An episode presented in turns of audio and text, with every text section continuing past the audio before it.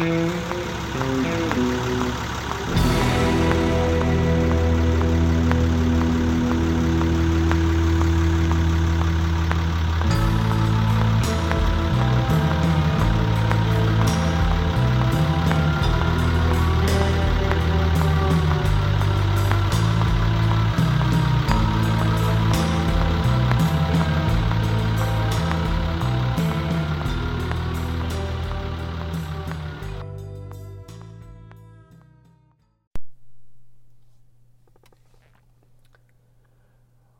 back to the Warhorse Podcast, episode number two. Once again, our sponsor tonight is Humble Nursery and Farmstead.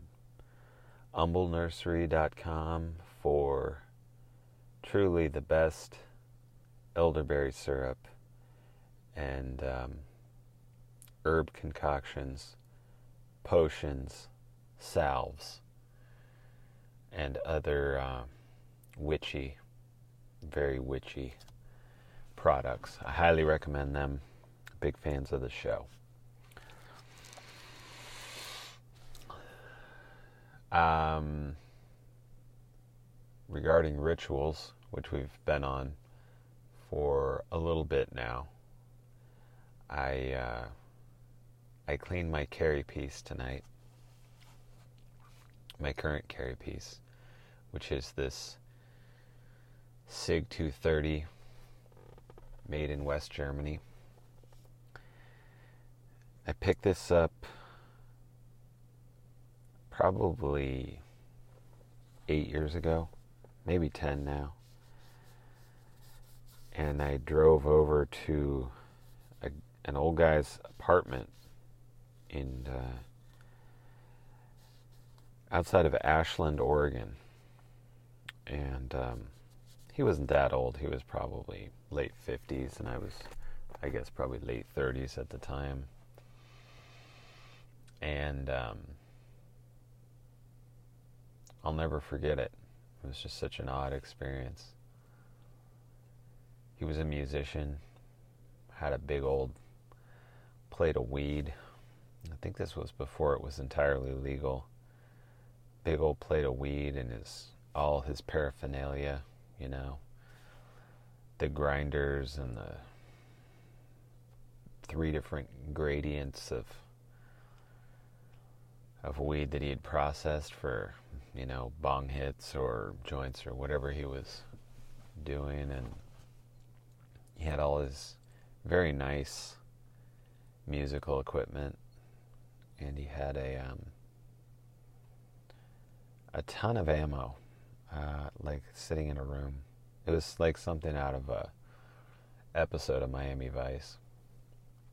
But he sold me this piece, and I love it. I had the, um, I believe all of these came with a sort of glossy blued finish that I had sandblasted off and then uh, parkerized with sort of a black tone. Tyson's Corner, Virginia, which I looked up recently and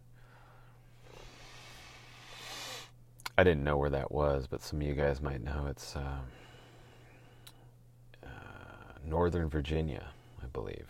Yep, right by Washington, D.C. The land of the fabled secret army of Northern Virginia also referred to as, in my neck of the woods anyway, the people that I grew up with, uh, the Virginia Boys, as as referenced in the novel King of Dogs. So I cleaned this pistol tonight, and uh, this always relaxes me. I don't remember even when I've done stuff like that for you know, for other people have hired me or asked me to do it, you know. It's just always an enjoyable activity. And um, I don't know that I will clean and oil guns before every podcast, but I will continue to make sure they're near. Um, once again, my tomahawk and my um, from uh, Walk by Faith 777. Outstanding piece of work, I have to say.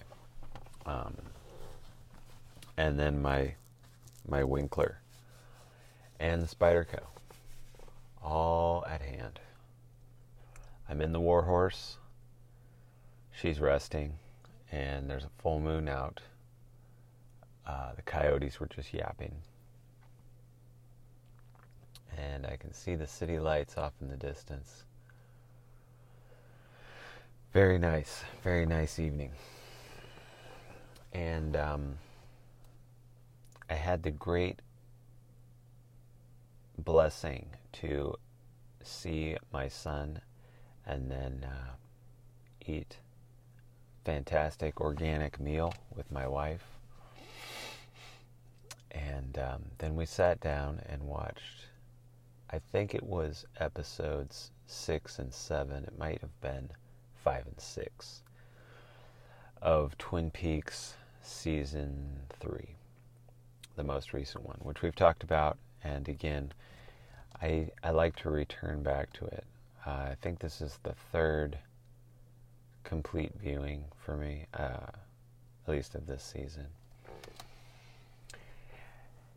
And I noticed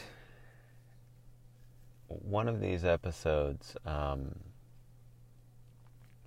if you've seen the the season, um, the David Lynch character, who's sort of a a top guy in the FBI, and um, Albert, who was who was in the first, uh, I think it was the second season he showed up, and the backstory was that you know they all worked with Dale Cooper, uh, the Kyle MacLachlan character, in this ultra super secret project, um, evidently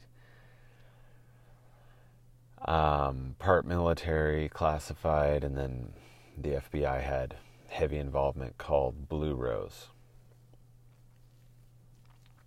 So, in this episode, Bad Cooper has wound up in a federal prison in South Dakota. And events have caused the military to get involved. And uh, they alert the FBI. The David Lynch character goes out, can't make heads or tails of, uh, you know, his old friend Dale Cooper, who is not obviously the real Dale Cooper. He is Cooper's doppelganger, Bad Cooper. Um, and then they realize that they need to call on Diane.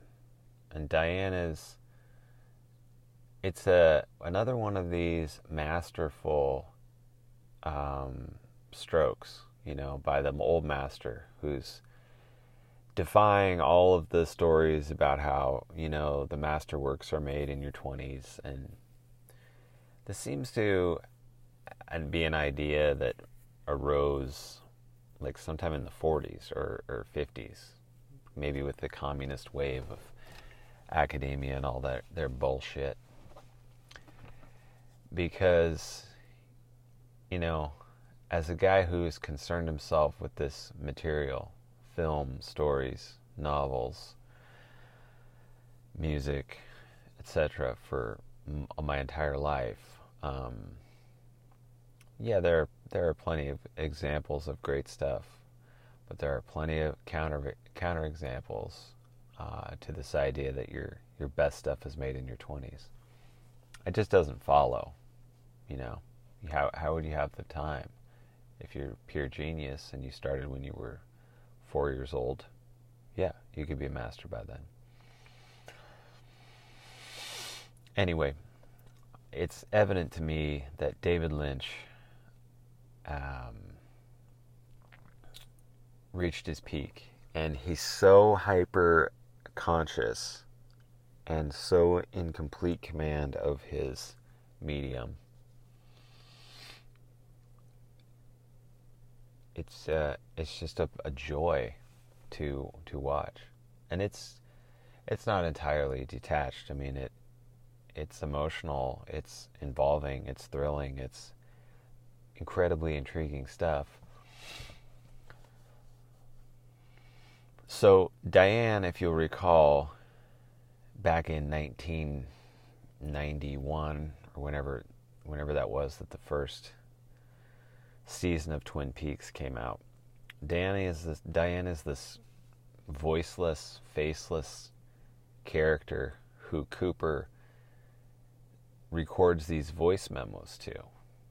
It's almost as if she's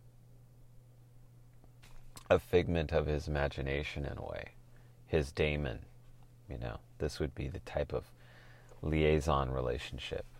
And of course, if you have not watched the first season, you know, it might not be clear that the whole emphasis on the character of Dale Cooper is that he is this yeah, he's a great FBI agent, but that's all just like easily mastered for him and he's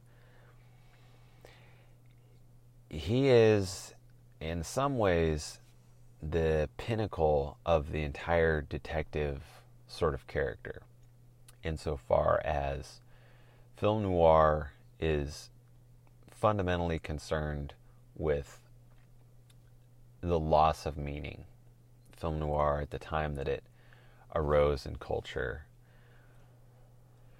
introduces us, you know, introduces this um, figure who, similar to the cowboy or you know, various other genre type of characters, seem to be restricted in a sense. You know, maybe they're maybe they're a version of the knight, and that's just the whole story. But I'm not entirely sure about that.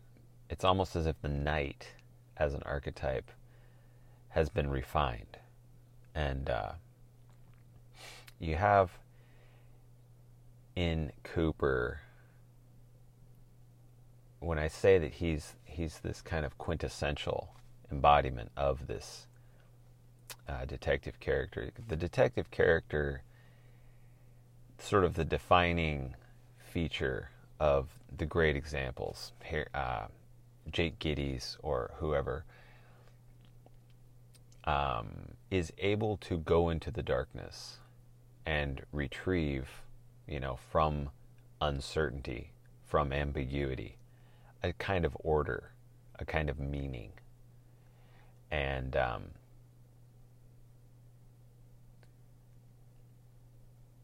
I I should pause here to say that in all these types of criticisms and secondary commentary,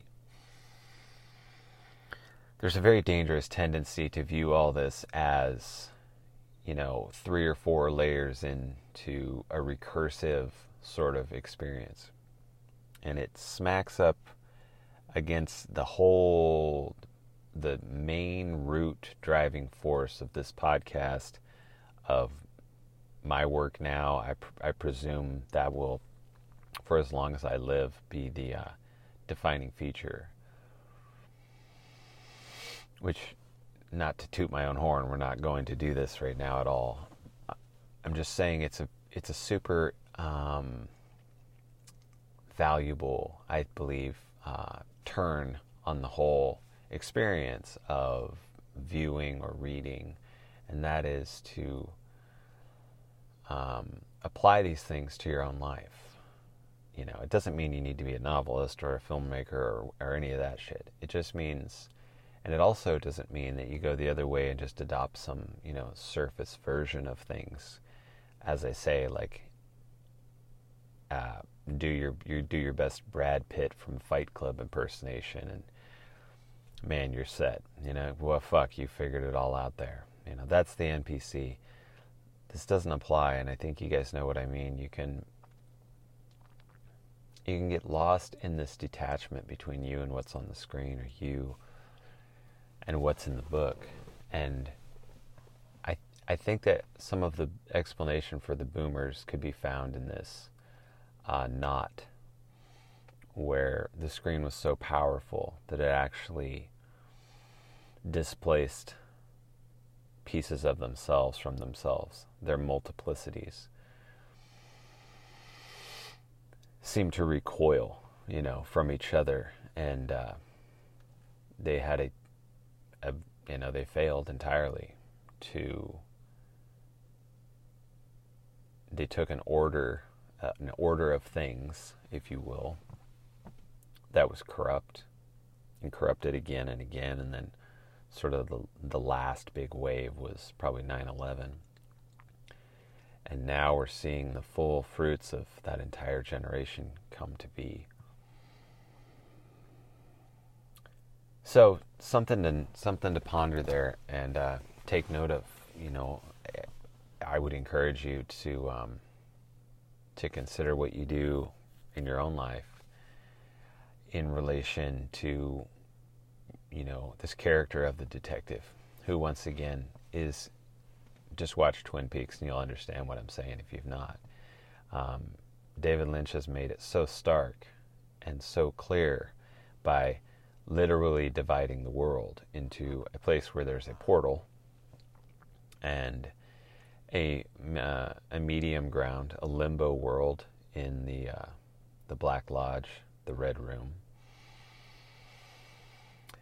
and um, and and in the third season, he at least hints at what lies beyond, and he's created, you know, um, some theology or ont- ontological uh, background for for all of this stuff, which I love all this stuff. So I'll probably go into other aspects of it as we move. But tonight, I wanted to draw your attention to this moment where Diane, played by um, Laura Dern, who, uh, you know, I'm not the first to say it, but looks pretty remarkable for her age and does a superlative job in this role.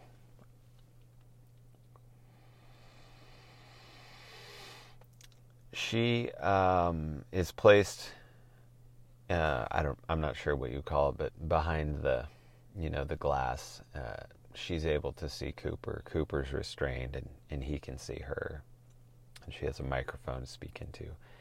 And the David Lynch FBI character has asked her to pull herself out of her life, uh, I think in, in DC or whatever, where she's just sort of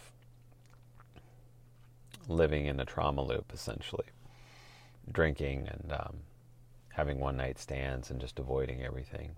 She's she's got some some issues going on. And of course, as the viewers, we've never met her before. So, you know, there's already this um, implication that perhaps worlds, inner worlds, perhaps just worlds within Dale Cooper are beginning to merge together or in terms of, you know, basic description of reality, no, that that's not really implied. Where it's implied is in all of the artistic strokes from, once again, a master of his craft. So as she sits there, you can't help but notice that she's wearing this sort of string tank top blouse thing, shirt, and it's burgundy, red, exact same colors as the famous curtains of the Red Room.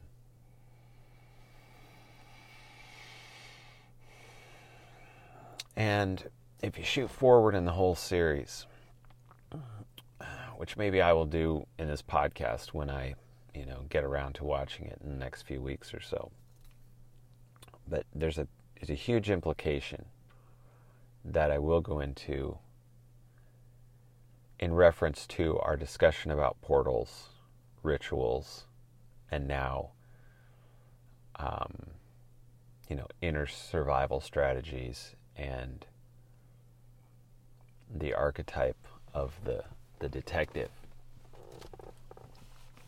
On that last note, you know, there's a great novel, a couple of great novels, actually, probably two or three, by Roberto Bolaño.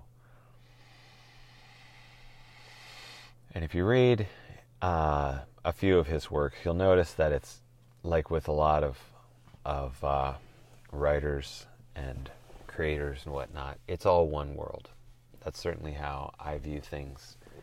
And um, Bolaño is absolutely viewing it that way. It's all one giant, you know, 17,000 page novel. Taken from different angles, different points of views, different focus, but it's all one point of view, that of Bolaño.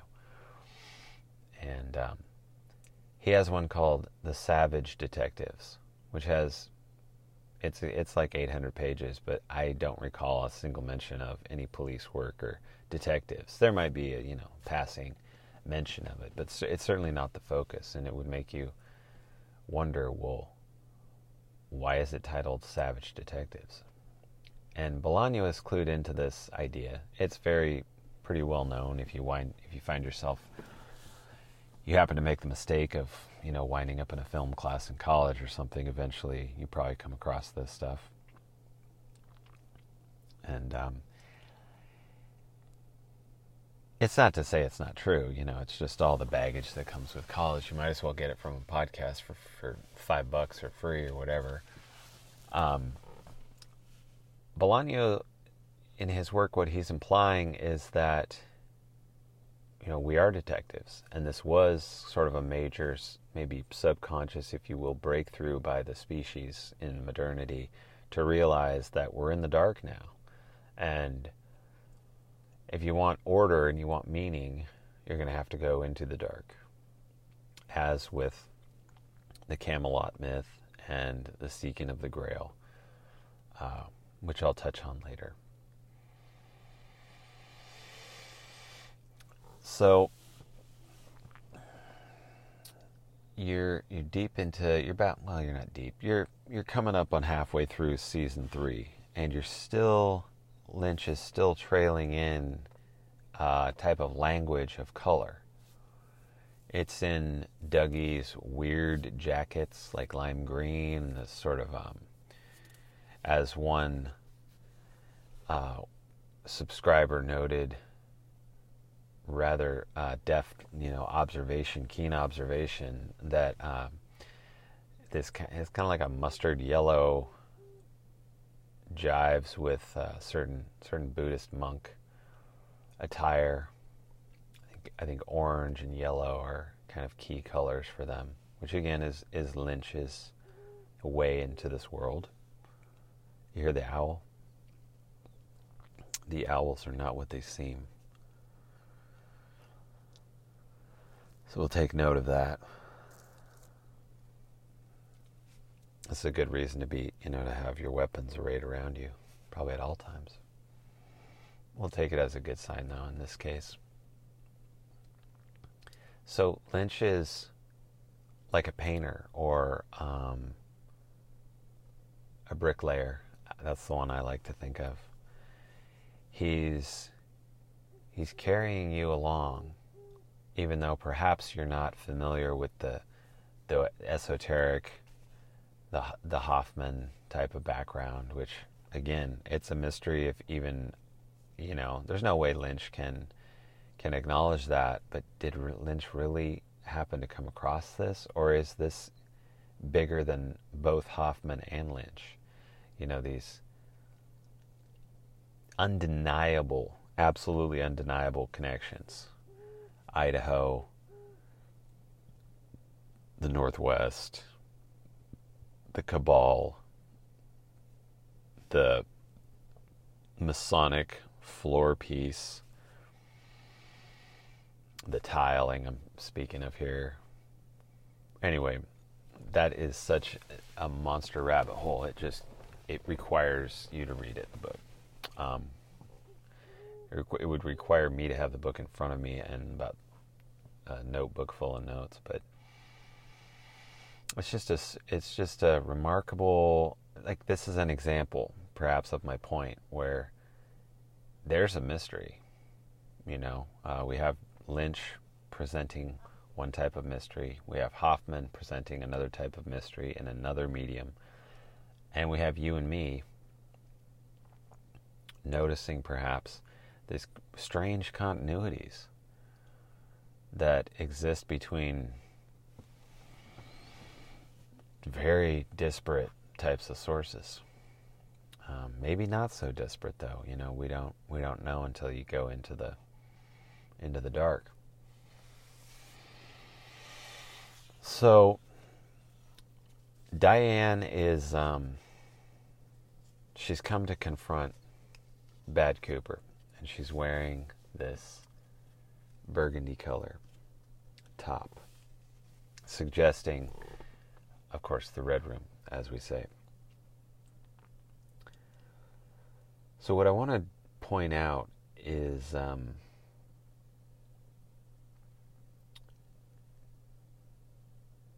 you have Lynch absolutely, you know, he's not putting this color on a bunch of dudes.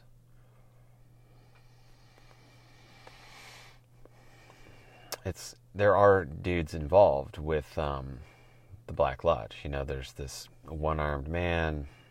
There's the, the midget guy from the the man from the from the other place or whatever he's called. But for the most part, it seems to be Laura Palmer, this character Annie, who goes in with Cooper at the end of the second season. You have these three, seems to be like Stygian witch um, kind of homage in the third season here, where he's emerging out as hit in this like into this tulpa body and confronting this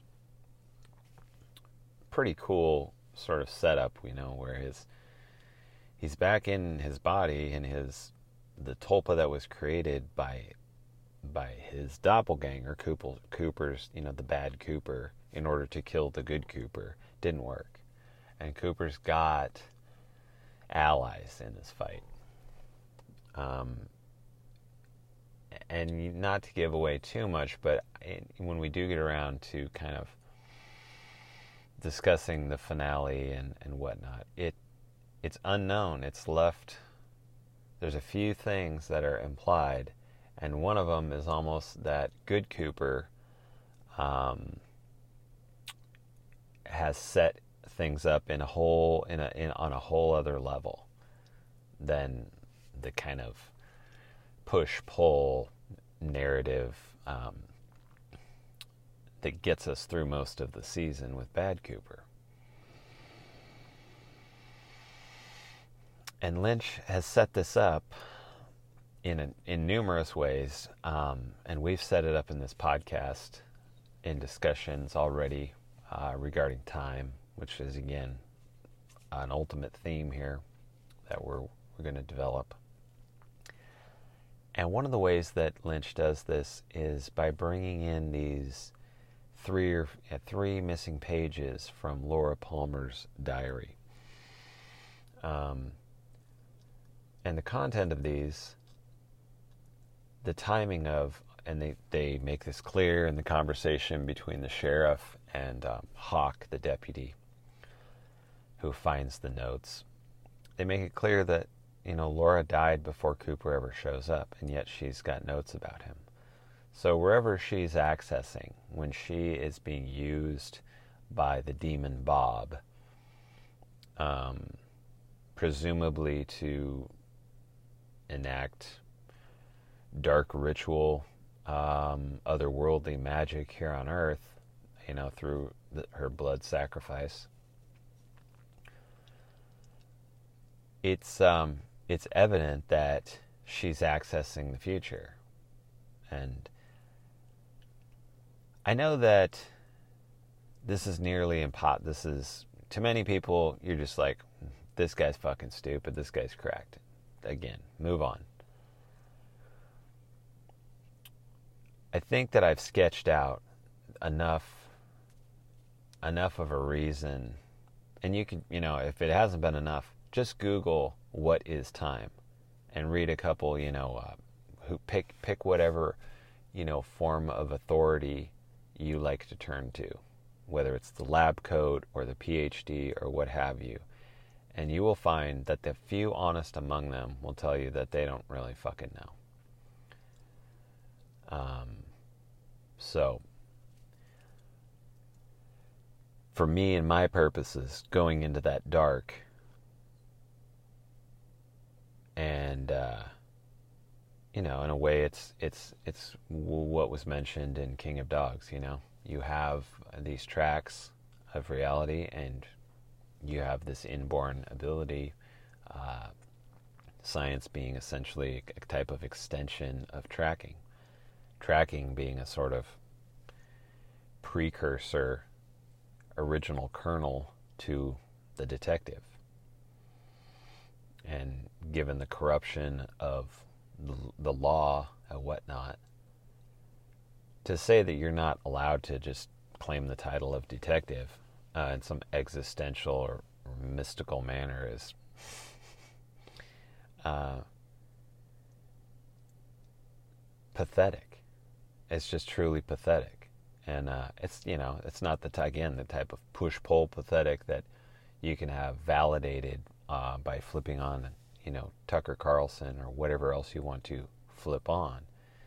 It's the type of dark shit that's actually under there, just right below the surface. And it's absolutely pervasive in every aspect of your life. You can see how you're now at the door to death work. You're at the door to finding something that terrifies you and beginning to actually face it. And that's I'm not trying to be a giant insensitive dick, you know. If if some dudes are out there and the stuff that really terrifies them is um, being embarrassed at the gym or not making as much money as their buddies from high school, you know, your anxiety is legitimate too. Okay, I'll validate that. But given the nature of the mainstream, um, and given the nature of the outsider in general, the road of the of the outlier, um, you know, you can understand a bit of my defensiveness, I'm sure. Uh, but having justified it enough here, in these notes that are presented, Lynch is presenting, uh, in turn, an uncertainty regarding time, at least if uh, one has access to some type of limbo state which he personally accesses through transcendental meditation, who you or I might access, um, which you and I might access, you know, through other means. Um, certainly, as we mentioned before, pretty much all cultures um, in all times were accessing what what was, uh, you know, Eliade has termed sacred time, um, dream time. And um, I will just posit, without going into a great many more justifications, that this sacred time, dream time, the slipstream, the bizarre, the the not profane, all right, is vastly, infinitely more real than all of this man-made shit, then all of the cars and all of the buildings, all of this will be wiped away. And this goes to the heart of the technocracy and the heart of the problems, the American, the future American troubles. The true nature of this is spiritual, and it's related to uh, a turning away from this knowledge. Um, Hoffman would argue that that was an intentional turning away. Uh, Nietzsche might suggest that, well, I don't know, but it, it's terrible and we need to do something else, which is also probably not correct or very helpful, really. Rather, kind of upholds the the narrative of despair, if you ask me. I'm not a huge fan and I'm not a huge fan of the many, many uh, sort of mm, what do you call them? Reply guys, Nietzschean reply guys. This sort of level of, I think Heidegger was much, uh, much more useful personally. But of course, Heidegger had his debts as well. So anyway, you have the shaking up of time, and then you have again a shaking up of the structure of um, of what reality is. You know, what is it? Is it a reflection of the red room? Is it a reflection? Is it a piece of a larger um, ontological, you know, machine or um, construct where you find out, you know, in the next few episodes that there's um, a corollary to the Black Lodge, which is, I guess, the White Lodge. I don't think it gets a name. And the giant occupies this place with, I think, his wife. Um, fascinating. I mean, just stunning, you know, uh, creation. And yet, firmly rooted in um, very well documented observ- shamanistic, uh, religious observations of there being a different sort of actual context in which we find ourselves. You know, uh, where Heidegger go, you know, where I, de- I depart from Heidegger. I like him. I like philosophy, but I depart from philosophy at a certain point as well in general. Um, so, but where I, you know, I see him going wrong, where I just, okay, time to take the exit, is is when his worldview um, is reduced to just simply a gigantic assumption um, that this is it. And by this is it, you know, that's, uh, and again, another couple thousand pages of describing it in order to hope that we're talking about the same thing, which to me sort of implies, uh, you know, I guess there's some ambiguity about what it is right here, right fucking now. But this was always the failing of philosophers, right? So, what I mean by Lynch implying uh, flexibility or an ambiguity or, um, let's say, a relationship between these poles, these um,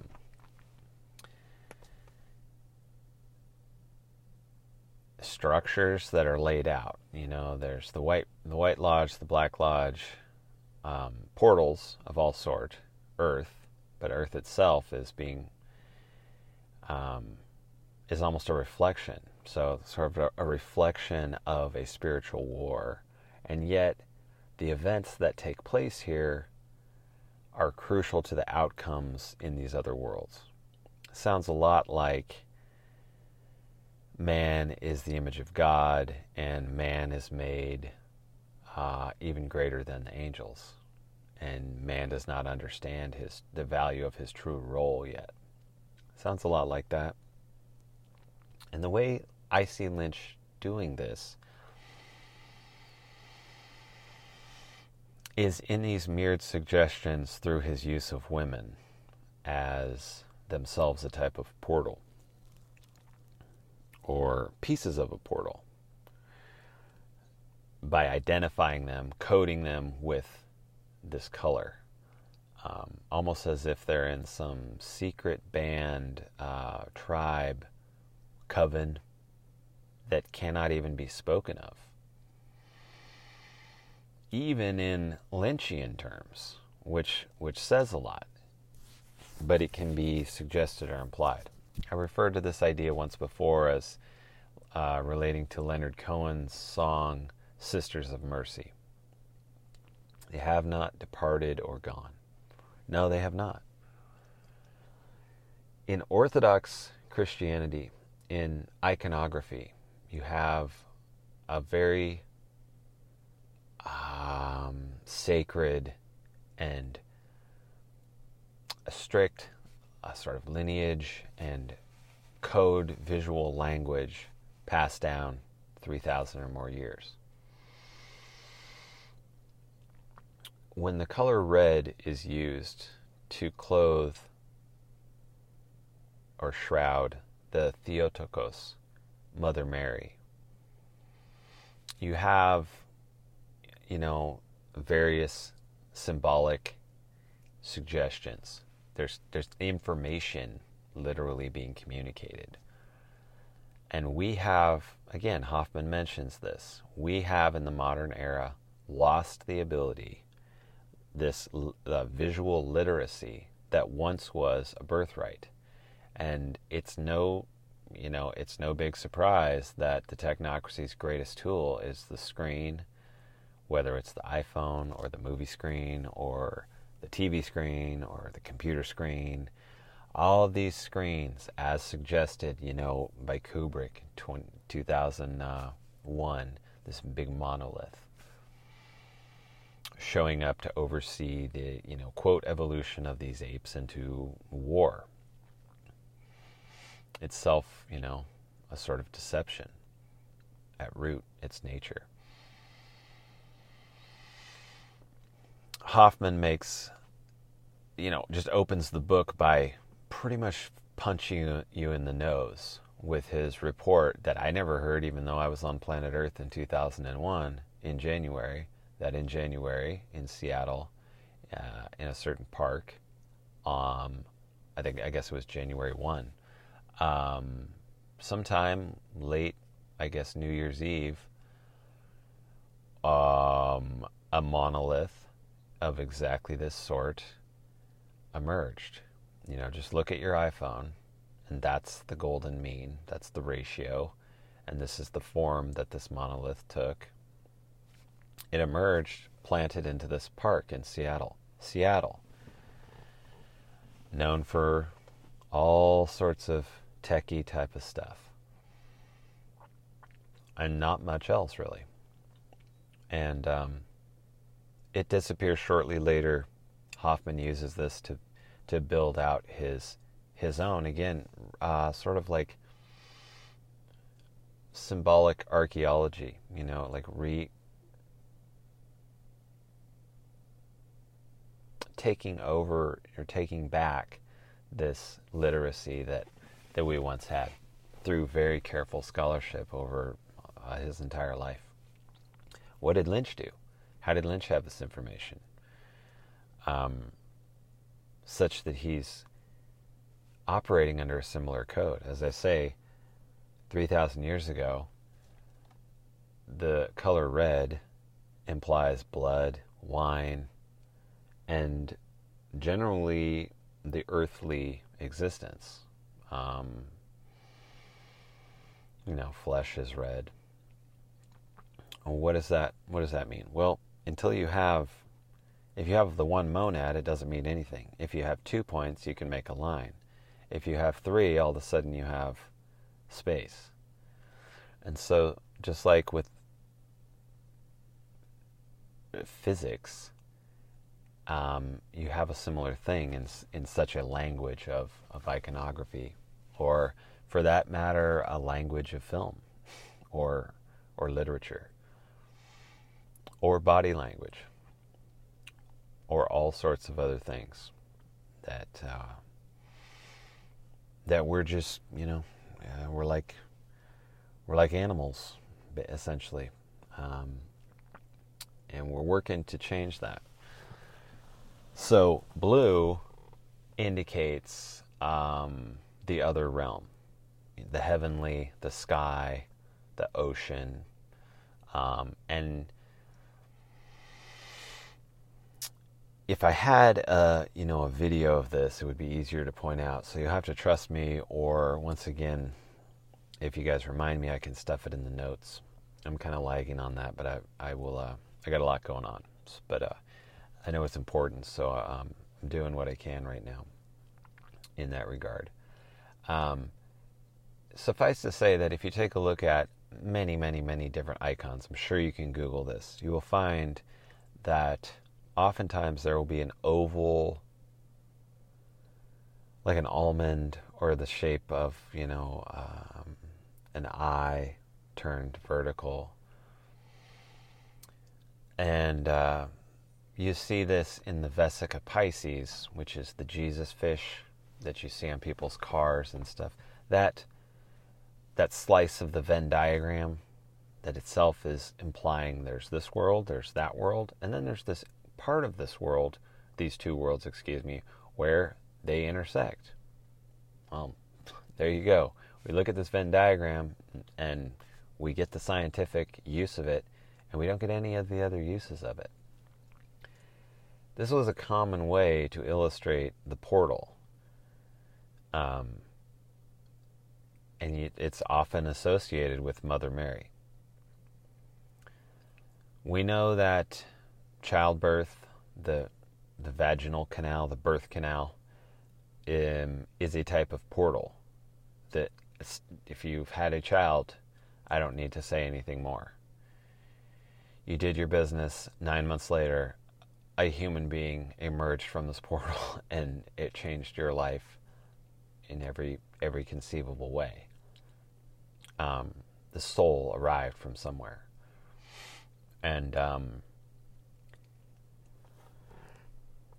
a, a good bit of this, you know, is probably maybe you guys have picked up on it, and um, you know, Jay Dyer has touched on similar things. Um, I've always been a big fan of Jay and a big supporter of Jay.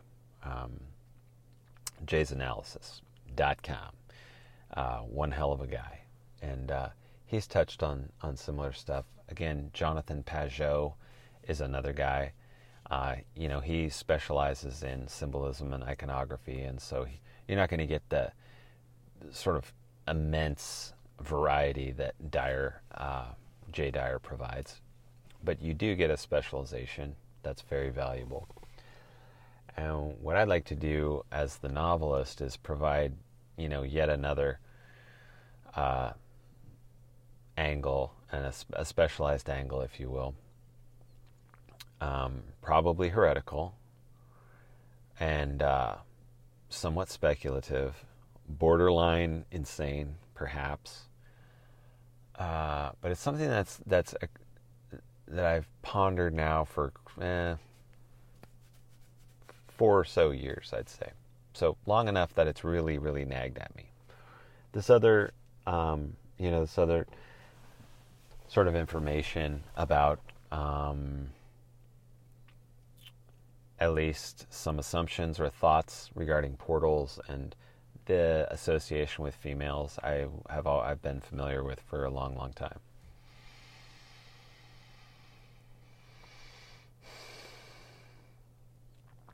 So there's a guy named Eric, but though it looks like Erich von Neumann, and he was evidently a big student of Jung, Carl Gustav Jung, the great Swiss I think Swiss uh, psychoanalyst, psychiatrist, psychologist. Uh, very, very heavy, heavy dude, and got away with absolute murder. I mean, talk about speculative. Talk about uh, mystical, and uh, has provided a lot of fodder, you know, for. I mean, plenty of plenty of uh, speculative literary ventures, as well as plenty of absolutely corrupt um, political or you know psychological warfare types of projects. So he's got one book. I don't think that von Neumann, you know, is good, bad, or whatever. We're indifferent on him. He's a great scholar, and um, I personally have not gone real into his life. Um, his major work is, I believe it's called The Origin and History of Consciousness, or The Origins and History of Consciousness. And he's got another one called The Great Mother. So, in in the first one, The Origins and History of Consciousness, he opens with a large section that I believe is called The Great Mother. It's certainly about archetypes, symbolism, cultural um, culture, you know, cultures arising around this figure of the mother. And he goes into some disturbing areas, and he's talking about the fecundity, which is like FEC. Uh, fecundity meaning like uh, growth and but also fecal you know, the associations here are undeniable. It's you know, it's like this earthy, very loamy um, connotations, and there's there's a number of fertility type of cults that also were worshiping snakes or involved snakes and you have in this set of associations that were in a not yet schizophrenic manner stringing together, but we might border on that in a few moments. You have, you know, the Kundalini association that comes, uh, it's associated with some forms of real out there uh, sort of not it's yoga, but it's not actually yoga. To pause real quick, um, the yoga that we have in America, I've I've gone f- fairly deep into this, and I think this is the correct answer. I would certainly not steer you wrong, and I have confirmed this with numerous uh, PhD, extremely as possibly as legit as is possible to get scholars uh, of orthodoxy and and literature. That, and then I've looked into the actual uh, material history that we have, you know, on yoga in America. And this stuff arrived in the 60s and it came over with this big wave of Marish, uh, whatever his name is, um, Maha, Maharishi, whatever. A bunch of sort of culty guru yogis were seemingly flown over here in connection with the Beatles and you know, yoga was right there, and then it was meditation. Then fast forward a bunch of years, and you have these more athletic varieties of yoga, which took some of the I don't know the the, the physical aspects of it, but only lately have they tried to tie back in this really spiritual component. And the history is is that in Indian yoga, there were, I think, four, maybe seven poses. The main ones were just sitting there. So it had absolutely nothing to do with um, downward dog or frog pose or any. There's thousands that have just been essentially invented and renamed and studied and refined here in the West. So, if anything, modern yoga is an invention of the West, and you are not worshiping demons. This is a point where Jay Dyer and I just totally differ. He's not done the research. No offense to Jay. Um, he's probably maybe been to one or two yoga classes. Are they fruity and totally fake and gay half the time um, in these classes? Is all this? Yes, we've already established this, and I agree 100%. The whole notion of doing some of our own uh, cultural appropriation is a joke, you know, pointing to this. Uh, the left or the blue church or whatever we you know the urbanites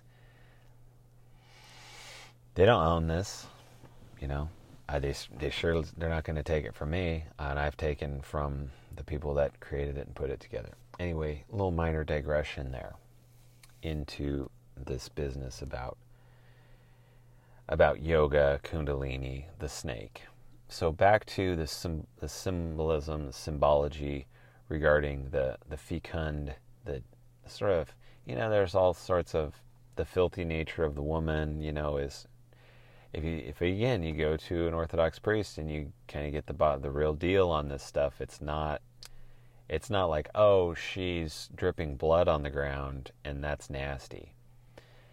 What it has to do with, in fact, is that she is unpure, which are the words I believe in a couple versions of, of those that part of Scripture.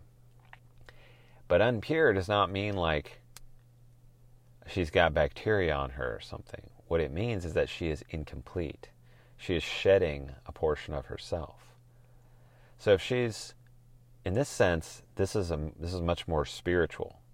She's in a state, um, and again, I think we have one female listener who who may, you know, probably doesn't want to get into this for us. She she whoever she is.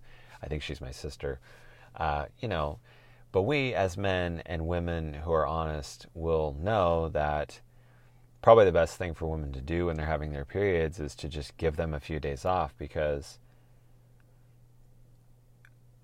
you can we can make this case that it's entirely physical, but that's ridiculous. It's not entirely physical. you there's an envelope of life. So an envelope of, as the phys, uh, the physicists say, infinite potentiality was just opened and folded and discarded, and another one is on the you know the quote conveyor belt, and this is happening by the by the billions all around us all the time, and all of that potentiality, those potentials, are filtering down through these various funnels of free will and choice to arrive at this exact moment of me and you.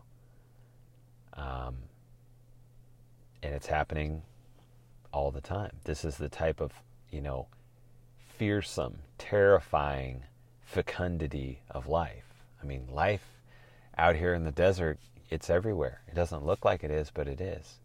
And down in the south, you know, everything's or in the Midwest right now, it's it's dying and it's simply preparing for this massive explosion once again. So there's a case to be made that life is not, you know, in a general generalized sense, it's not having any troubles. Um, there's other cases to make that we've we've made a lot of troubles for it. This uh, angle that you know we're all actually involved in a death cult, and that's pretty much what Hoffman is suggesting that we've been initiated into a ritualized version of our own extinction which would kind of seem, if taken from a certain angle, you can see a lot of this going on in the news and in, in, in a, any number of different ways you can make this case. You can take it as a giant metaphor, that's fine. So back to von Neumann. The snake, you know, slithers around on the ground among the muck, and uh, certain shamans, I suppose, in India.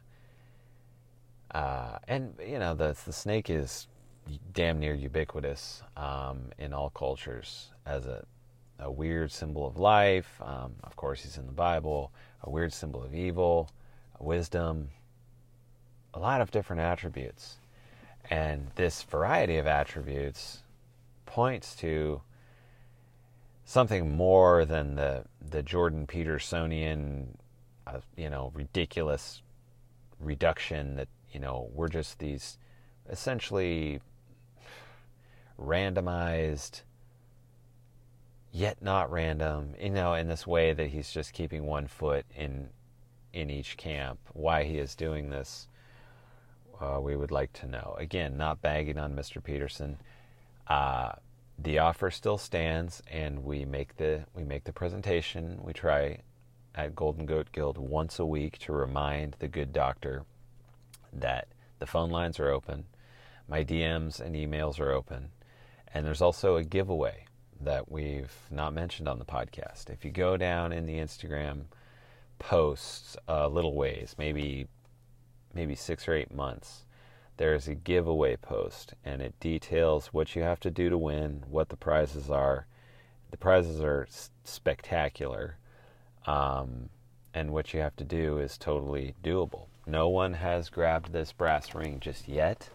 I know that my champion is out there, and I have faith that um, Dr. Peterson is either currently reading King of Dogs and trying to put his mind back together after having it scorched, blown out the back of his skull, or um, probably awaiting delivery from Amazon. In either event, you know, we're on this timeline. And so I would I would relish the opportunity to to get into some of that um, on a personal level with him. I don't. I don't have. Um, I do respect the guy quite a bit, and I'm like a lot of people. Even though I'm way down the line on the on the beliefs, you know, I'm grateful for the role that he's playing in terms of shining light on bridges that are well traveled and that people can take in order to um, get their shit together and then square up with what's real. So, what's perhaps not real is is my personal speculation that I will um, launch into now. And if I had more technical audio acumen, I would do some sort of, you know, chime or uh, maybe hit the, the Tuvan throat singing, which I really love, in the background. Maybe I'll find a way to edit that in if you guys, well, then you couldn't remind me. I will probably forget. That's kind of the nature of how this goes, but you never know. We'll make a note. So, launching into the speculation.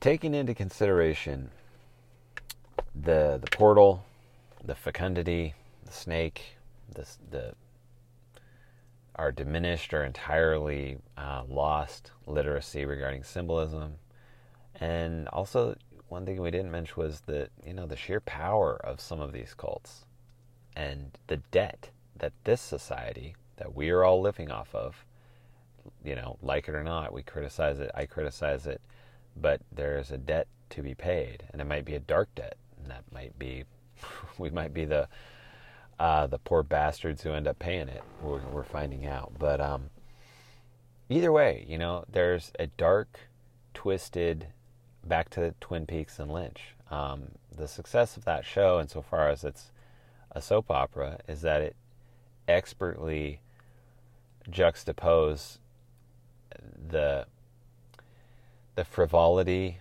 the um, the loose kind of joy of the 1950s that is, you know, shattered actually in 46, but ultimately by the time you know we get to the the the show in the 90s is, you know, very, very dark clouds are on the horizon. Uh, the storm that cast those clouds is is now our reality, and it's the reality that Lynch made that that third season in. And it that's the season in which he is once again a sort of shaman or uh, pictographer. Would that be the word for one who makes pictograms and hieroglyphs? I'm not sure. But he's the guy sketching this out, along with Hoffman and others. But he's picking up on this um, this portal aspect of things. Clearly, you know, we we don't even need to mention. I mean, there's the sycamore grove there is a portal that must be timed that he depicts as kind of a black goo, an ectoplasm. Again, if if we that we've we've discussed this, and uh, there's a tear, you know, or a, a constructed passageway within the fabric of the universe that you can pass through. And uh, there's this there's a uh, a very smart guy who I won't mention his name because I, I don't know that he wants to be mentioned, but he's a friend of mine and um, super high, highly intelligent fellow. And I was speaking with some of this stuff about some of the stuff with him one time, and he made the statement that women appear to be guardians of a mystery that is better left uh, undisturbed. Now, have you ever met anybody that would say something like that? Maybe. Um, I hope for your case you have. He's one. He's one good dude, and um, having taken some some pretty serious lumps, you know, in my life, uh, I have a I'm I'm split on this idea. I think that you know part of what has already happened is that we've tampered with this mystery, and it might be the kind of thing where now that we've tampered with it, well, we're gonna have to unravel the whole fucking thing and and wind it back up or something along those lines. The way that some tangles, some tangles do. So, uh, you know, at the same time, uh, you know, there is a terrifying darkness. Uh, and I'll approach some of that to kind of give you an idea what I mean. You know, Children of Men is another pretty decent film that uh, sort of shows the shutting down of this portal in insofar as this female portal is just a, a life giving apparatus, you know, the birth canal. Um, this precedes, presumably, the extinction of mankind. That's pretty dark. It's pretty dark. Um, it, well, maybe not dark, but you know, it's dark enough that, uh, according to these Orthodox priests, what is being suggested in the scripture is that women in the state of um, of ovulating or in their in in the moment of the time period of of shedding uh, are to be avoided because they are quote you know not, un, unpure is the word that was translated into it, but the actual meaning of it is more like not whole, um, which isn't a detriment to women. It's implying that there's um, a again the Venn diagram. Uh, go back to the Piscis. There is a window, an envelope that is open, and now it's you know it's either being shut, and maybe you don't want to deal with what was shut. Maybe from the the phys, um, the scientific sort of angle, you know, can you even pull up past potentialities that are no longer well they they would say that they're they're there somewhere. Um, and if they are okay well you're immediately in extremely dark extremely dangerous territory. Um, terrifying in its implications for your own existence for all of our existence. Um, to say nothing of the madness that would ensue if everybody understood the fragility of things. So,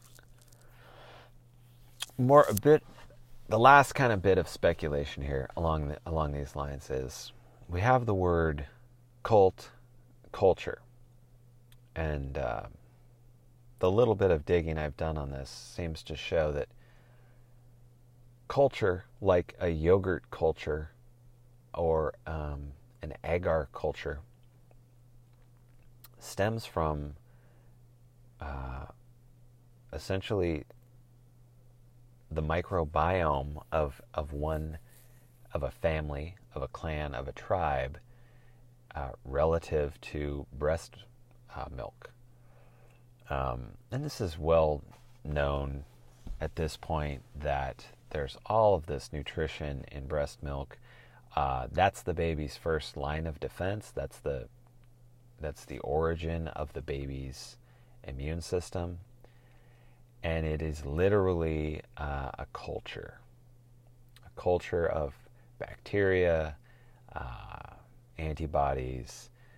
Uh, you know, it's kind of like God knows even what. But there is a is a cocktail, a brew that is imparted to the child from the mother, and say that child is a is a female child. Fast forward 15, 20, whatever years, and now that culture is being passed in milk to the next child. And uh, there's a bit more to the etymology there, but this is an undeniable feature.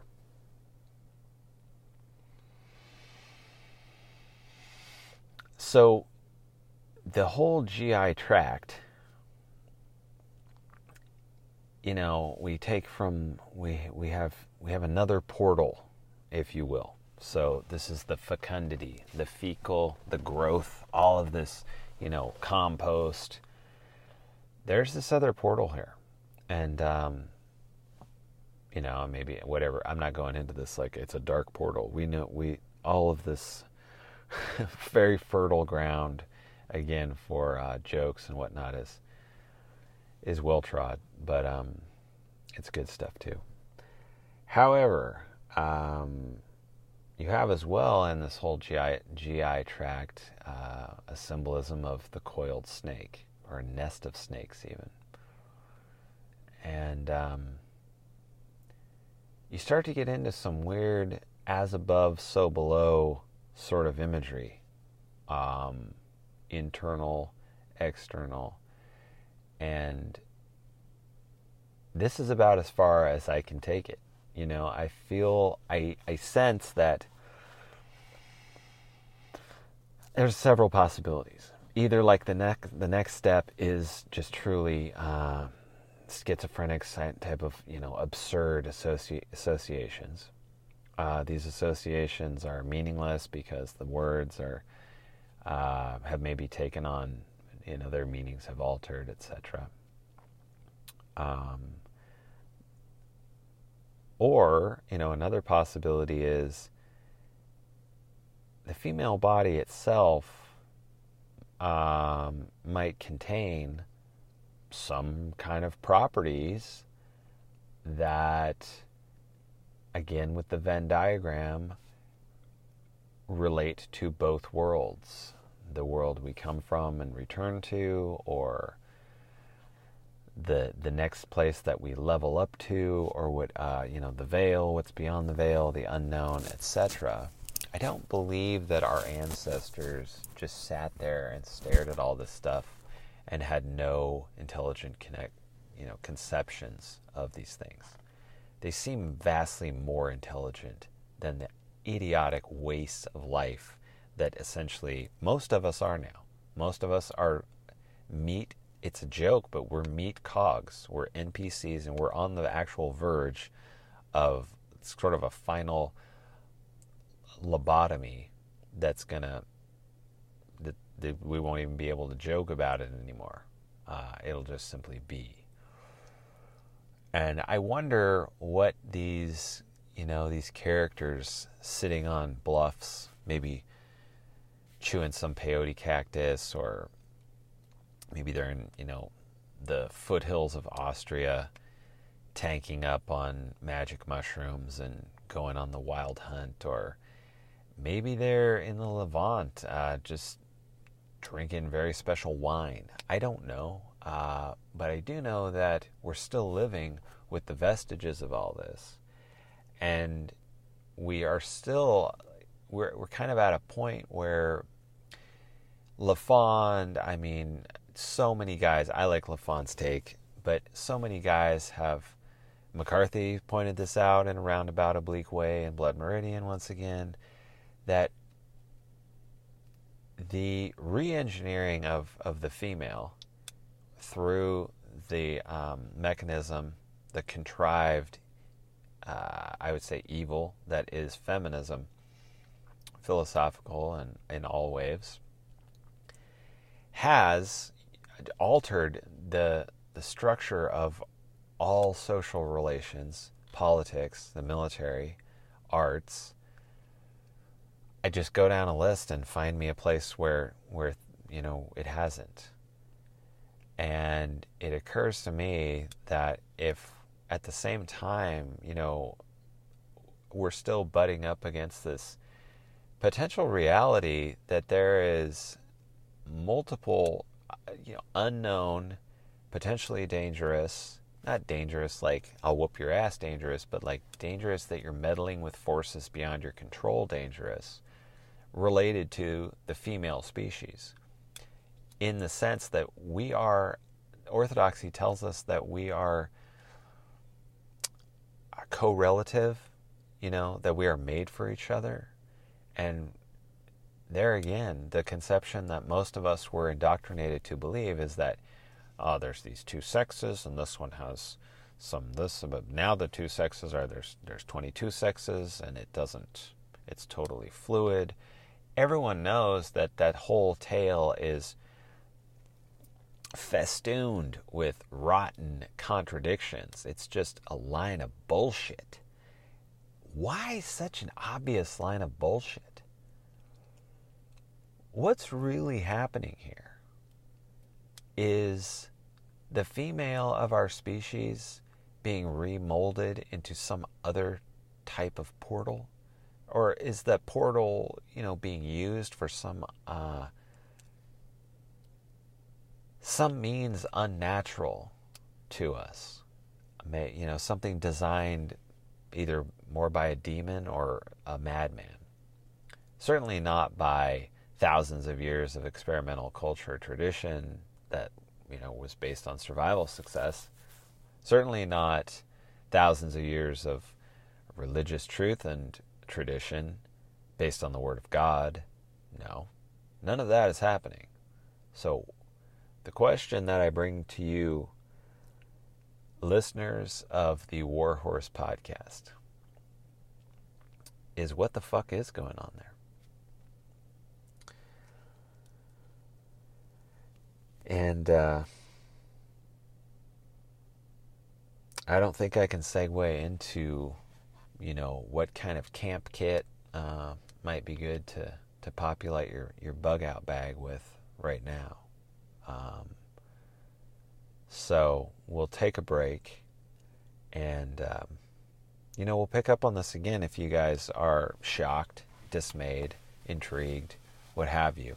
I thought, you know, long and hard about even sharing this this line of thinking, um, and I'm going to share it in other forums in the future. Uh, but hopefully, we can, uh, you guys can help me develop it, or or uh, at least provide some feedback one way or another. But as mentioned, we'll be back with you in a minute.